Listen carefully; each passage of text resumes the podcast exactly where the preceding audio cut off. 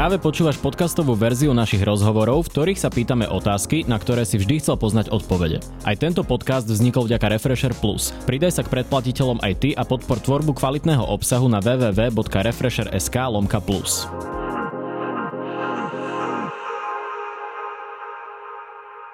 Vítajte vo Face to Face. Pozvanie do redakcie Refresheru prijala poslankyňa eh, dnes už opozičnej strany Sloboda a Solidarita Mária Kolíková, zároveň bývalá ministerka spravodlivosti. Dobrý deň. Dobrý deň. Eh, pani poslankyňa, máme tu už približne 5 dní po eh, vražde Matúša a Juraja. Vy sa ako cítite 5 dní po tomto skutku? Možno nie ako politička, ale ako človek. Skúste nám, čo teraz vy cítite?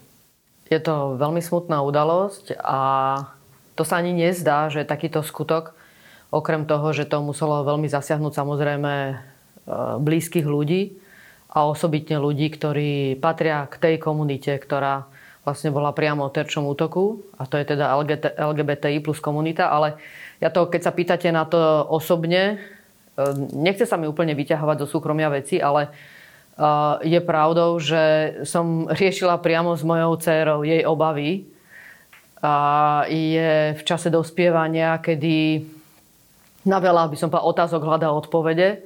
Takže jedna z jej otázok bola, že ak sa stane, že bude patriť tejto komunite, či to znamená, že ju zabijú. Jednoducho takéto otázky uh, som riešila včera uh, na nedelných raňajkách, kde teda by som čakala, že budem riešiť iné témy. A, a tie obavy boli veľmi vážne.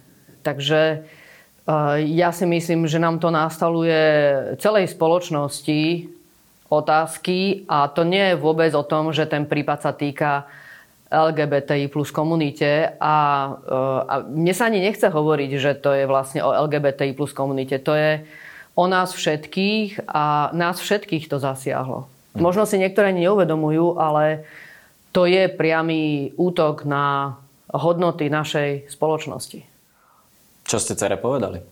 Povedala som jej, že vzhľadom na to, že je to komunita, ktorá je menšinová, tak je menej pravdepodobné, aj s ohľadom na to, ako viem, že doteraz si uspradovala vzťahy, že by k nej patrila, ale ak by sa tak stalo, tak verím tomu, že keď ona bude vo veku, kedy bude túto lásku prejavovať na verejnosti, takže naša spoločnosť už bude niekde inde. A že tomu verím a, a že sa preto nemusí báť.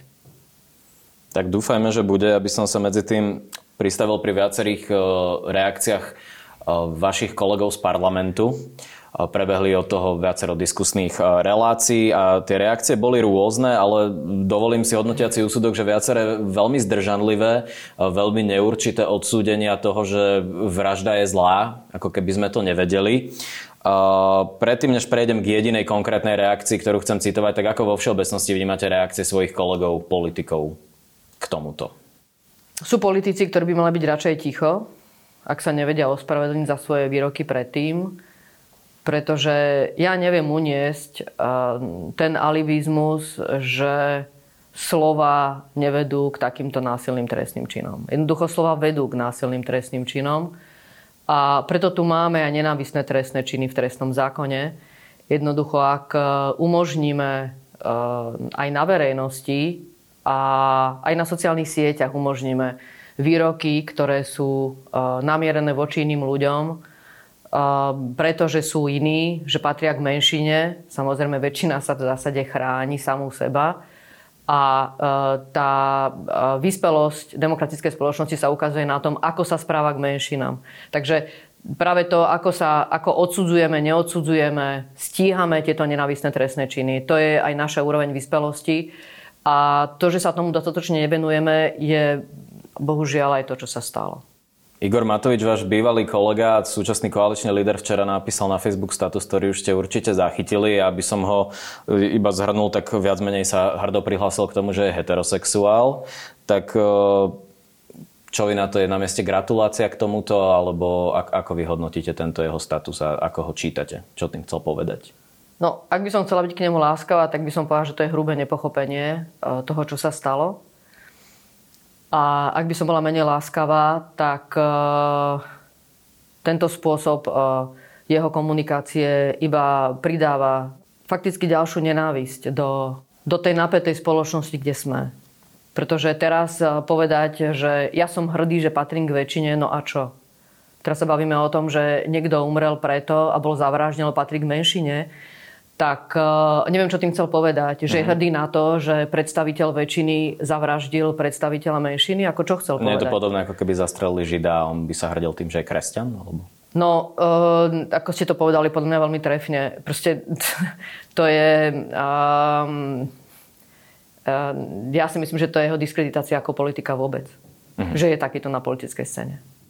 Veľa sa už povedalo o tej, o tej vražde, vy ste však uh, otázne, čo sa teraz dá robiť pre tú komunitu, čo už samozrejme s tou vraždou nič neurobí. Uh, Saska však mala tlačovú konferenciu, ktorá akýmsi spôsobom asi aj nadvezovala na konferenciu spred mesiaca, kde ste predstavili uh, vašu iniciatívu o životných partnerstvách. Tak uh, skúste nám o tom povedať viac, uh, čo to je a sú to registrované partnerstvá, ak nie, aký je v tom rozdiel možno? No, v tomto treba byť podľa mňa teraz veľmi presný a jasný. To, čo teraz navrhujem, aby sa prijalo, je, by som povedal, taký drobný prvý krok.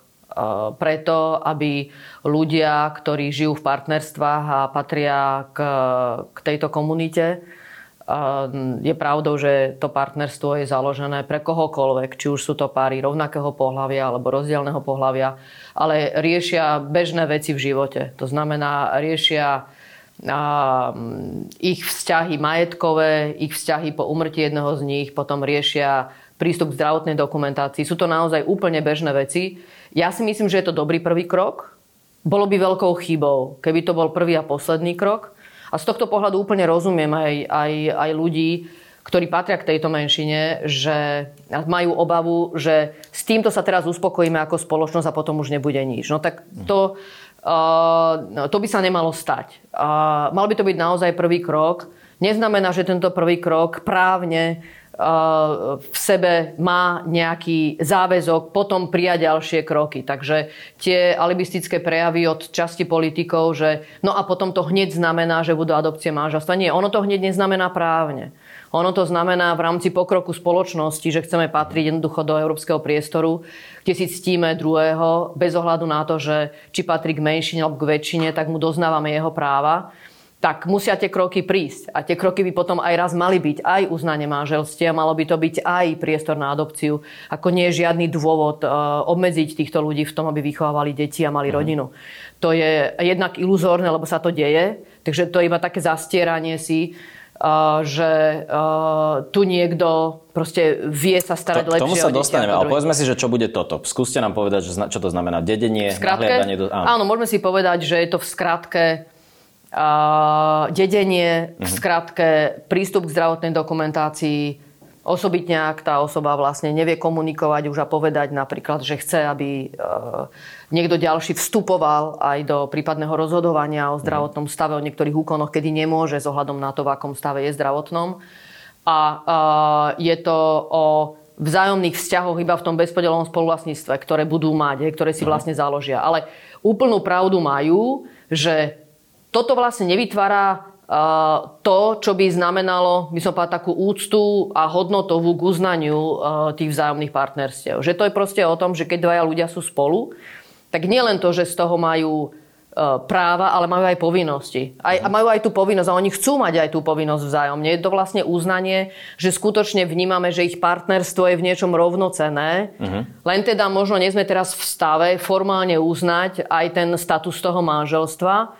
A úprimne ja nerozumiem prečo. Uh-huh. Pretože prečo im uberáme ako aj e, z tohto, e, z tohto inštitútu to, pre mňa je to mm, nepochopenie, ale budíš. Ak naša spoločnosť potrebuje ešte k tomu nejakú cestu, to má byť prvý krok, nech sa to udeje a hneď, ale určite to nemôže byť o tom, že tu zastaneme a povieme si, že to stačilo. No otázne je, že či vôbec je politická vôľa na ten prvý krok ako taký. My už sme počuli e, Borisa Kolára napríklad e, povedať, že on si dá urobiť akúsi analýzu právnikom, či hmm. takýto krok nezakladá nárok na to, aby bolo Slovensko žalované pred SLP, predpokladám. Čiže je táto jeho obava na mieste? Že Nie, by mo- toto je absolútny alibizmus, nepochopenie. Hmm je to odkaz, e, ďalší odkladanie e, rozhodnutia, ktoré treba urobiť mm-hmm. a mhm. už teraz sme dávno, by som povedala, že prespali dobu, kedy sme sa mohli ako demokratická spoločnosť, ktorá síce je v procese, pretože máme sme tu rok 89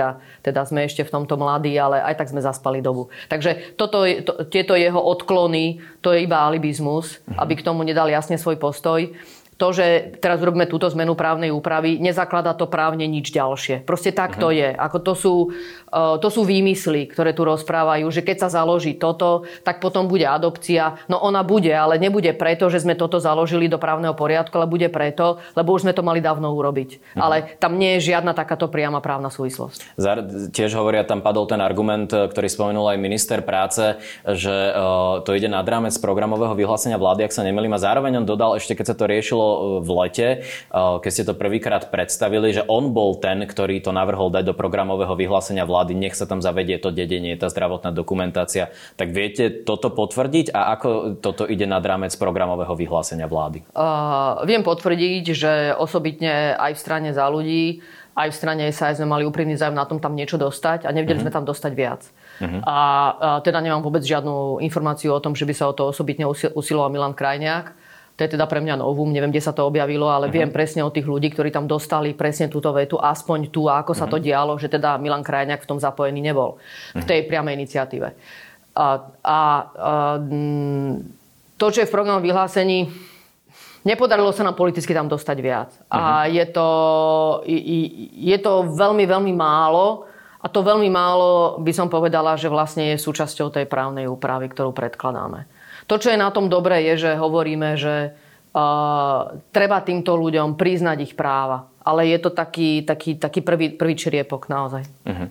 Ako máme teda záruku na tú politickú podporu a že to nebude iba taký výkrik do tmy? Vy ste, nepodarilo sa vám to presediť, keď ste boli ministerka spravodlivosti, teraz ste opozičná poslankyňa, čiže máte už slúbenú nejakú podporu od ostatných kolegov v opozícii okrem poslaneckého klubu Sasky? Viem, že viacerí kolegovia, poslanci a poslankyne urobili veľa práce politickej, či už sú to uh, poslanci koalície alebo opozície na to, aby tento návrh prešiel. Uh-huh. Viete si predstaviť, že by to prešlo aj cez Igora Matoviča, ktorý stále má pod sebou ten najväčší poslanecký klub? Úprimne vôbec neriešim Igora Matoviča. Riešim, či sa nájdu koaliční poslanci, ktorí to podporia. Ale ste si vedomá, že on má pod sebou najviac poslancov, nie formálne, keďže je minister, ale stále Oľano je najväčší poslanecký klub. Rozumiem.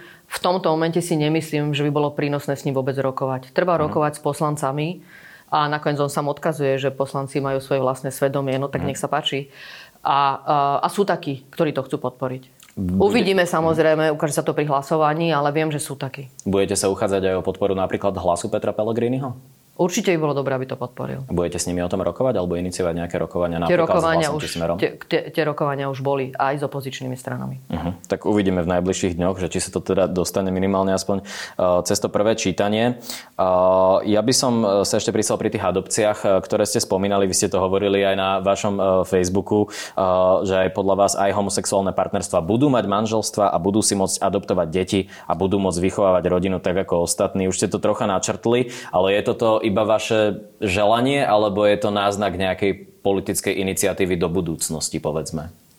A myslím, že už sme mali viacerí politikov, ktorí povedali I have a dream a potom ten mm-hmm. dream sa stal realitou. A toto nie len o tom, že niečo si myslí Kolíková, ale toto si myslia krajiny aj okolo nás. Netreba mm-hmm. chodiť ďaleko. Myslíte si to podľa vás Slováci? Uh, myslím si, že Slováci na to postupne dochádzajú. Uh-huh. Uh, kiež by aj e, tento brutálny útok znamenal e, naozaj vážny budiček a uvedomenie si a pochopenie e, toho, k čomu tu doteraz nedochádzalo. Bohužiaľ, šíria sa tu lži, plné nenávistí voči ľuďom, ktorí sa nerozhodli, že teraz budú milovať muža, pretože chcú byť v niečom in, alebo je to moderné, to proste je blbosť. Ako tí ľudia, jedni sme sa narodili tak, že muž miluje ženu a druhí sme sa narodili tak, že muž miluje muža, alebo žena miluje ženu. A, a máme tu premiérov, premiérky, ktorí sú vychovávaní dvoma matkami. A, proste toto už je normálny štandard v rámci Európskej únie, kam hadám chceme hlavne patriť. A to, čo je kľúčové pre výchovu detí, je predsa to, aby dieťa mali doma lásku. Mm-hmm. Ako to, je, to je úplný základ.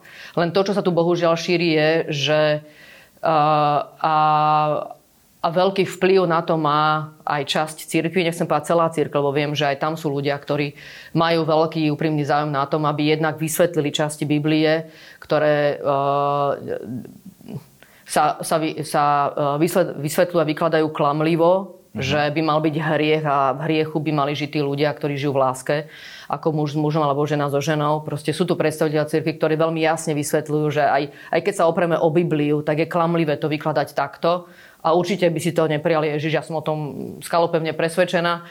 Nesetla som sa s ním, neviem to od neho priamo, ale som o tom presvedčená, že keby tu teraz bol s nami, tak by s nami išiel na pochod.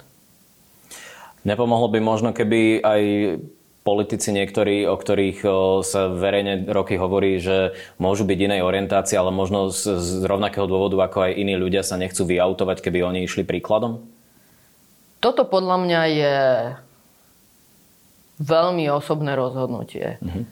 A naozaj e, si myslím, že to chce obrovskú odvahu urobiť to práve dnes, kedy e, v rámci práve tejto komunity, u tejto menšiny, to nie, že môže byť obava, ale tá obava bola zhmotnená. Ukázalo sa, že skutočne sa tu našiel vrah, ktorý zavraždil ľudí len preto, že k tejto menšine patrili. Takže teraz sa prihlási k nej. Tak e, to je, je to obrovské hrdinstvo. A môže to podľa mňa spoločnosti veľmi pomôcť. A vážim si každého, ktorý to urobí. Ale ja si myslím, že by sme nemali teraz vytvárať tlak, že to musí urobiť každý. Že chápete o to viac, ako to teraz a, Chápem, rozumiem, že to niekto spraví preto, lebo chce pomôcť tomu, aby ľudia porozumeli, že takí ľudia tu medzi nami sú. A sú to aj tí, ktorých každý deň, každý deň vidíme na obrazovkách, sú nám tí sympatickí, máme ich radi. A, a, a mnoho, mnohí podľa mňa budú prekvapení. Ja poznám mnoho ľudí práve aj z cirkevného prostredia, ktorí, um, ja by som tak nazvala, u ktorých je veľké nepochopenie uh, k tejto téme. A pritom sa dennodenne stretávali s ľuďmi, ktorí proste uh, k tejto komunite patria, ale ktorým to nepovedali, pretože chceli mať s nimi dobrý vzťah a, a nechceli by som povedala, že pridať akýkoľvek, akúkoľvek informáciu k tomu, aby sa proste ten vzťah pokazil a mali s tým negatívnu skúsenosť, že vlastne keď sa o tom niekto dozvedel, tak nevedel sa s tým vysporiadať. A osobitne ľudia z cirkvi si myslím, že s tým majú veľký problém, pretože predstavitelia cirkvi ich učia niečo, mhm. čo proste nie je pravda. Chcel by som sa na chvíľu ešte pristaviť pri tom ohavnom skutku ako takom a možno aj vašu reakciu ako e, právničky. Špeciálny prokurátor už avizoval, že zvažujú, že sa to bude vyšetrovať aj ako trestný čin terorizmu. Malo by sa a robí to nejaký rozdiel, keď hlavný podozrivý už je mŕtvý, čiže môžeme asi s veľkou istotou povedať, že to trestné stíhanie, keď sa vykoná dokazovanie, asi bude smerovať ku koncu. Má to veľký význam.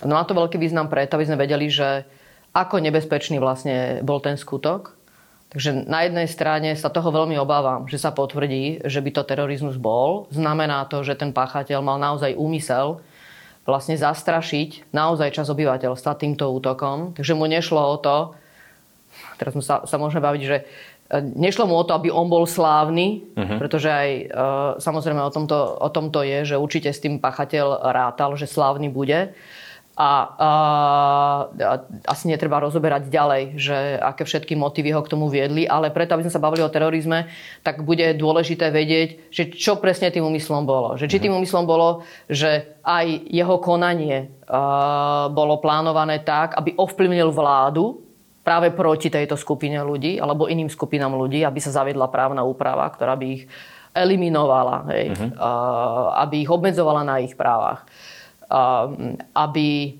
zastrašil túto časť obyvateľstva. A teraz môžeme si povedať, že ono sa to vlastne deje. Ja to viem vo mojej vlastnej rodine, že sa to deje. Že mhm. vlastne ľudia sú zastrašení.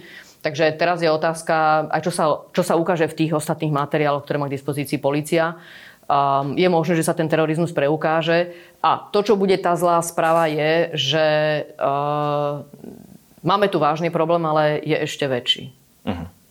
Ako hodnotíte možno reakciu policie na mieste? Už sa riešila cez víkend v diskusných reláciách, že či im trvalo dlho alebo krátko identifikovať toho páchateľa, jeho telo našli na druhý deň. Tak možno ako hodnotíte prácu policie zatiaľ v tejto veci? Ja si myslím, že to je zložité takto zvonku posúdiť. Mm-hmm. Z toho, čo som odsledovala, alebo tú komunikáciu, tak som aj pochopila, je, že myslím si, že by sme mali trošku povoliť aj ruky polícii s mhm. ohľadom mm-hmm. na niektoré technické prostriedky, ktoré by mali mať v rukách.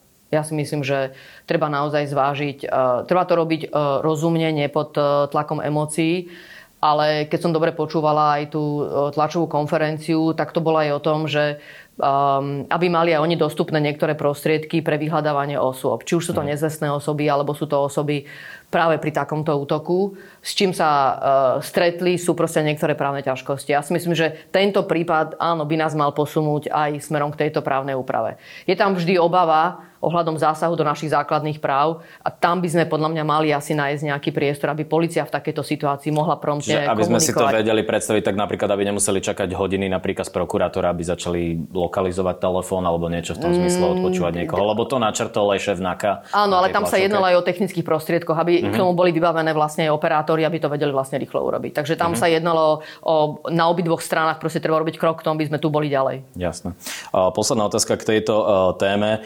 Nechcem tu riešiť v žiadnom prípade osobu toho vraha ako takého, ale zastavil by som sa na chvíľu pri e, školstve, ktoré s tým troška súvisí. On navštevoval dve rôzne školy. My už ako reportéri sme hodiny potom, keď sme zistili, kam chodil do školy, prirodzene kontaktovali tieto inštitúcie a tam nastala situácia, kedy jednak školy sa odmietali vyjadriť, odmietali akékoľvek ponuky na rozhovor mm. a tak ďalej. Tvrdili, že e, sa nikdy takto na školách neprejavoval. Zároveň nám do redakcie prichádzali maily od jeho spolužiakov o tom, že e, bol extrémista, takže to bolo dosť jasne vidno aj na vyučovacích hodinách a že dokonca sa nám ozval anonymne aj jeden z pedagógov, ktorý hovoril, že posielali e, tohto mladého muža k psychiatrovi, ale učitelia to odmietali. Mm-hmm. Stojí to naozaj tak, že keď e, máte žiaka, ktorý je evidentne vážne problémový a keď rodičia jednoducho odmietnú konať, tak bohužiaľ to môže dospieť až k tomuto? Ja si myslím, že toto je určite na debatu aj psychológmi, psychiatrami a s, s učiteľmi porozrieť sa, že či aj tá právna úprava v tomto je dostatočná, že uh-huh. aj im dáva uh,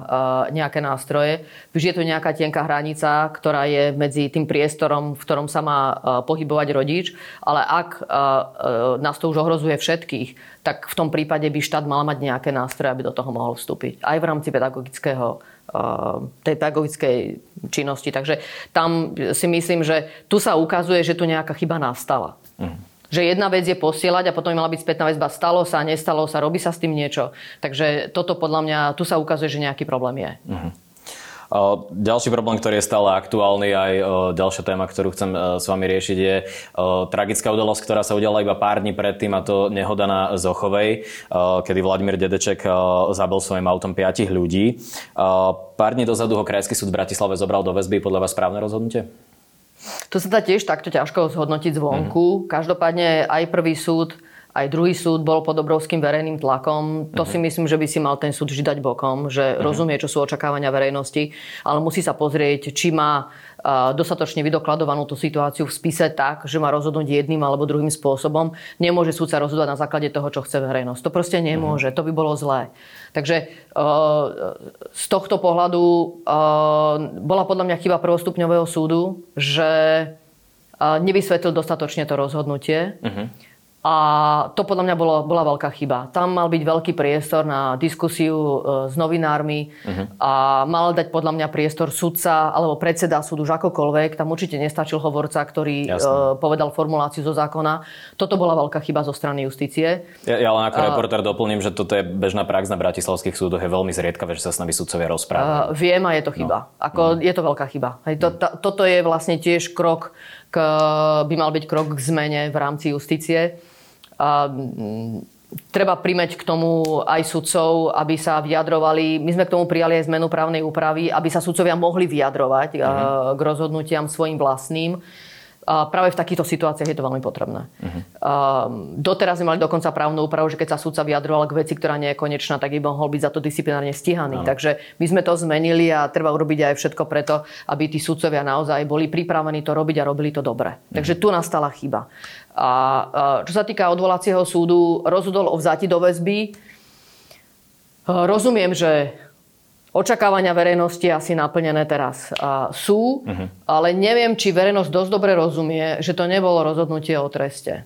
Ja som dostal aj množstvo správ zhrozených po tom prvom rozhodnutí súdu. Jednak si mysleli, že to už je konečné rozhodnutie, jednak si mysleli, že to je vlastne rozhodnutie o treste.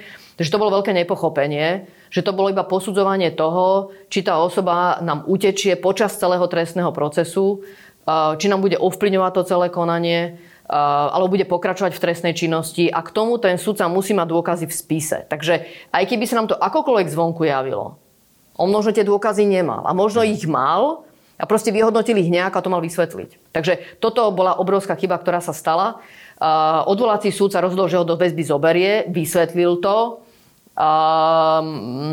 Má to podľa mňa svoje, svoje dôvody a ja predpokladám, že to má aj základ v spise tak uvidíme, či v tej väzbe aj e, zostane a ako to celé dopadne, ale zároveň sa tu rozbehla aj debata o tom, že či nie je na mieste sprísňovať e, sankcie za e, alkohol za volantom. Už sa k tomu aj vyjadrilo viacero odborníkov, kde aj napríklad pán Okruhlica, náš asi najväčší odborník na závislosti, povedal, že z hľadiska toho trestného práva my to máme dosť prísne už teraz, mm-hmm. ako to je. Čiže vy to vidíte ako?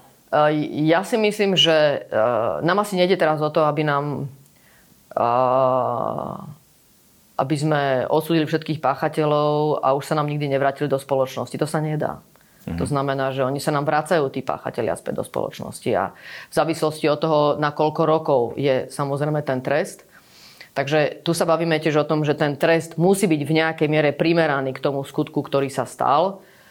A, a ja si myslím, že máme pomerne prísne uh-huh. sankcie, ktoré máme v trestnom zákone. My sme niektoré teraz vlastne v rámci takého návrhu, ktorý je pred ministerstvom spravodlivosti, sme ich posúvali vyššie, ale keď sme ich porovnávali s, s inými trestnými zákonmi v rámci Európskej únie, tak skutočne máme trestné činy osobitne majetkové, ale pozor, nie tie, ktoré súvisia či už s daňami, alebo súvisia s korupciou, to nie je mm-hmm. prípad Tarabovho zákona a, tak tie sme sa snažili posunúť nižšie. Sme si to porovnávali a, a treba naozaj veľmi citlivo k tomu ísť aj s ohľadom na to, kde ako spoločnosť sme zase tu. Hej? Tak a, myslím si, že máme pomerne prísne. Že toto nie je cesta k tomu, aby sme už nemali toľko dopravných nehod pod vplyvom alkoholu. Tam si myslím, že musia zafungovať iné nástroje. Tie sú aké? Napríklad Igor Matovič sa vyjadril ešte v ten večer, napadlo ho takže prepadnutie automobilu, aj keď to už teraz možné je, to už presne tak. No. To sú tiež potom také výlevy uh, bez znania uh, aj skutkovej a právnej situácie, takže to už máme. Uh-huh. Otázka tiež je, v akej miere vlastne uh, je to nejaké utrpenie pre pachateľa, ak to auto je celé rozbité. Takže hej, to asi, no, chápem, že keď vidíme auto, ktorému sa až tak veľa nič nestalo, tak si povieme, že toto bude obrovský trest, ale to tak vôbec nemusí byť. Tá uh-huh. auto nemusí patriť tomu pachateľovi a podobne. Čo tak zvýšiť hranicu na pitie alkoholu? No, uh, môžeme sa o tom samozrejme rozprávať. Bavíme sa tiež o tom, že či dostatočne vlastne stíhame na základe toho, čo už máme, tých vodičov. A potom, mne sa veľmi páčil návrh od pána Okruhlicu, tiež som si ho veľmi pozorne vypočula. A ten smeroval k tomu, on vysvetloval, že Áno, sú vodiči, ktorí nám opätovne sadnú za volant ako opity. A takých mm. máme. Keď im zoberme vodičský preukaz, oni si zase sadnú proste za, iný, uh, za iné motorové vozidlo. A že skôr sa mu javí ako efektívne, a to sa zavádza ináč v rámci európskeho priestoru vôbec, a mhm. má to napríklad už aj Rakúsko, že máte opatrenie, keď už vlastne raz ste boli pod vplyvom alkoholu, tak potom sa má, uh, musíte si dať namontovať zariadenie do motorového vozidla, že jednoducho nenaštartujete bez toho, aby, ste, aby vás to otestovalo a že... Uh, že fúkanie pred jazdou, hej? Presne tak, áno, skrátke. Uh-huh. To, čiže to by ste podporili niečo také? Ja si myslím, že to je, by som povedal, že skôr nevyhnutný krok, aby sme to urobili čo najskôr. Uh-huh. Tak uh, uvidíme, či sa to pretavia aj v realitu.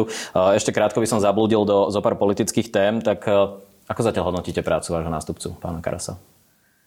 Mali sme teraz, e, som prišiel vlastne zo stretnutia z ministerstva spravodlivosti, tak sme sa bavili aj o, e, o návrhu, ktorý asi pôjde v skrátenom legislatívnom konaní do parlamentu.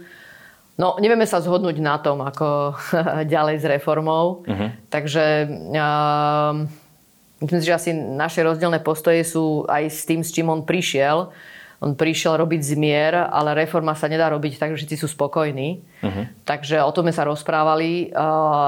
Jedna z vecí, na ktorej mi teda veľmi záleží je, že keď sa zriadujú nové súdne inštitúcie, ako bol napríklad Najvyšší správny súd, tak všetci súdcovia museli prejsť tzv. previerkou súdcovskej spôsobilosti. A na tom uh-huh. som trvala aj pri zriadení správnych súdov.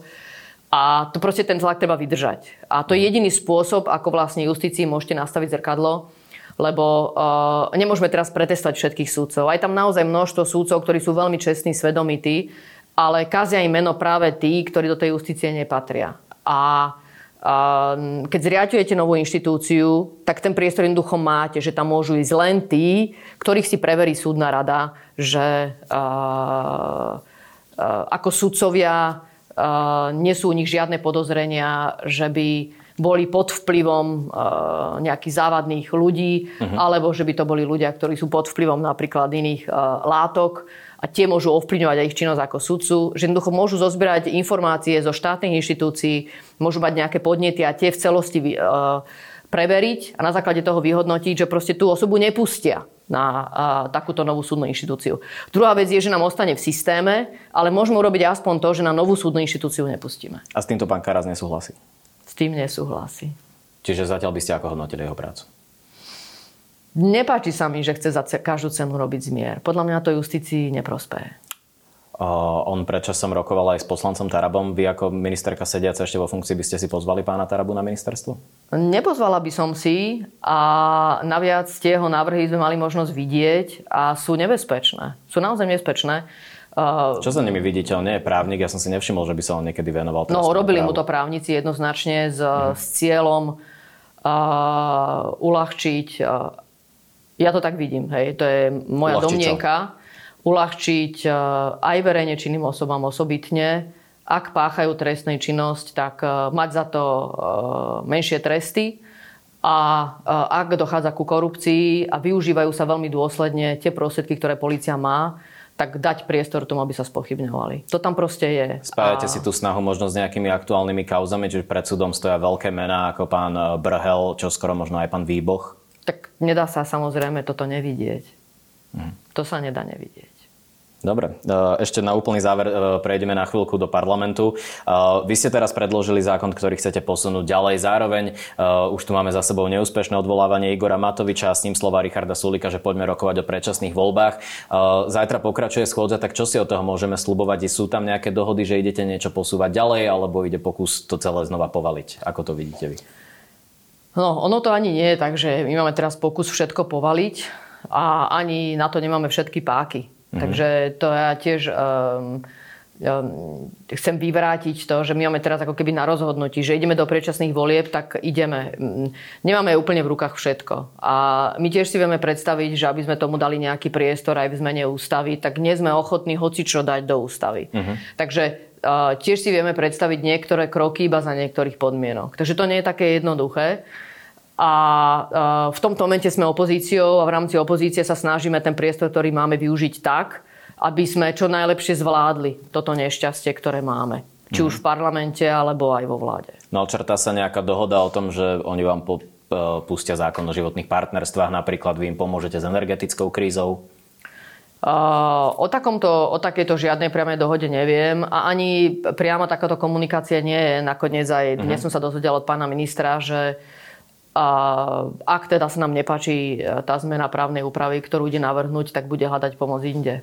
Uh-huh. Takže ja tu nevidím úprimne hľadanie e, nejakého kompromisného riešenia, ktorým sa vedeli, vedeli dohodnúť. A to je potom ťažké. Čiže pokračuje ten freestyle, ktorý sledujeme posledné mesiace. My on ho nemáme žiadny záujem, veď nakoniec samotné otváranie schôdze sme si chceli dohodnúť uh-huh. a ako náhle sme dali na stôl návrh dohody, ktorý bol férový, vôbec to nebolo o tom, že len návrhy SAS, tak proste radšej Boris Kolár siahol po návrhu zo strany Smeru.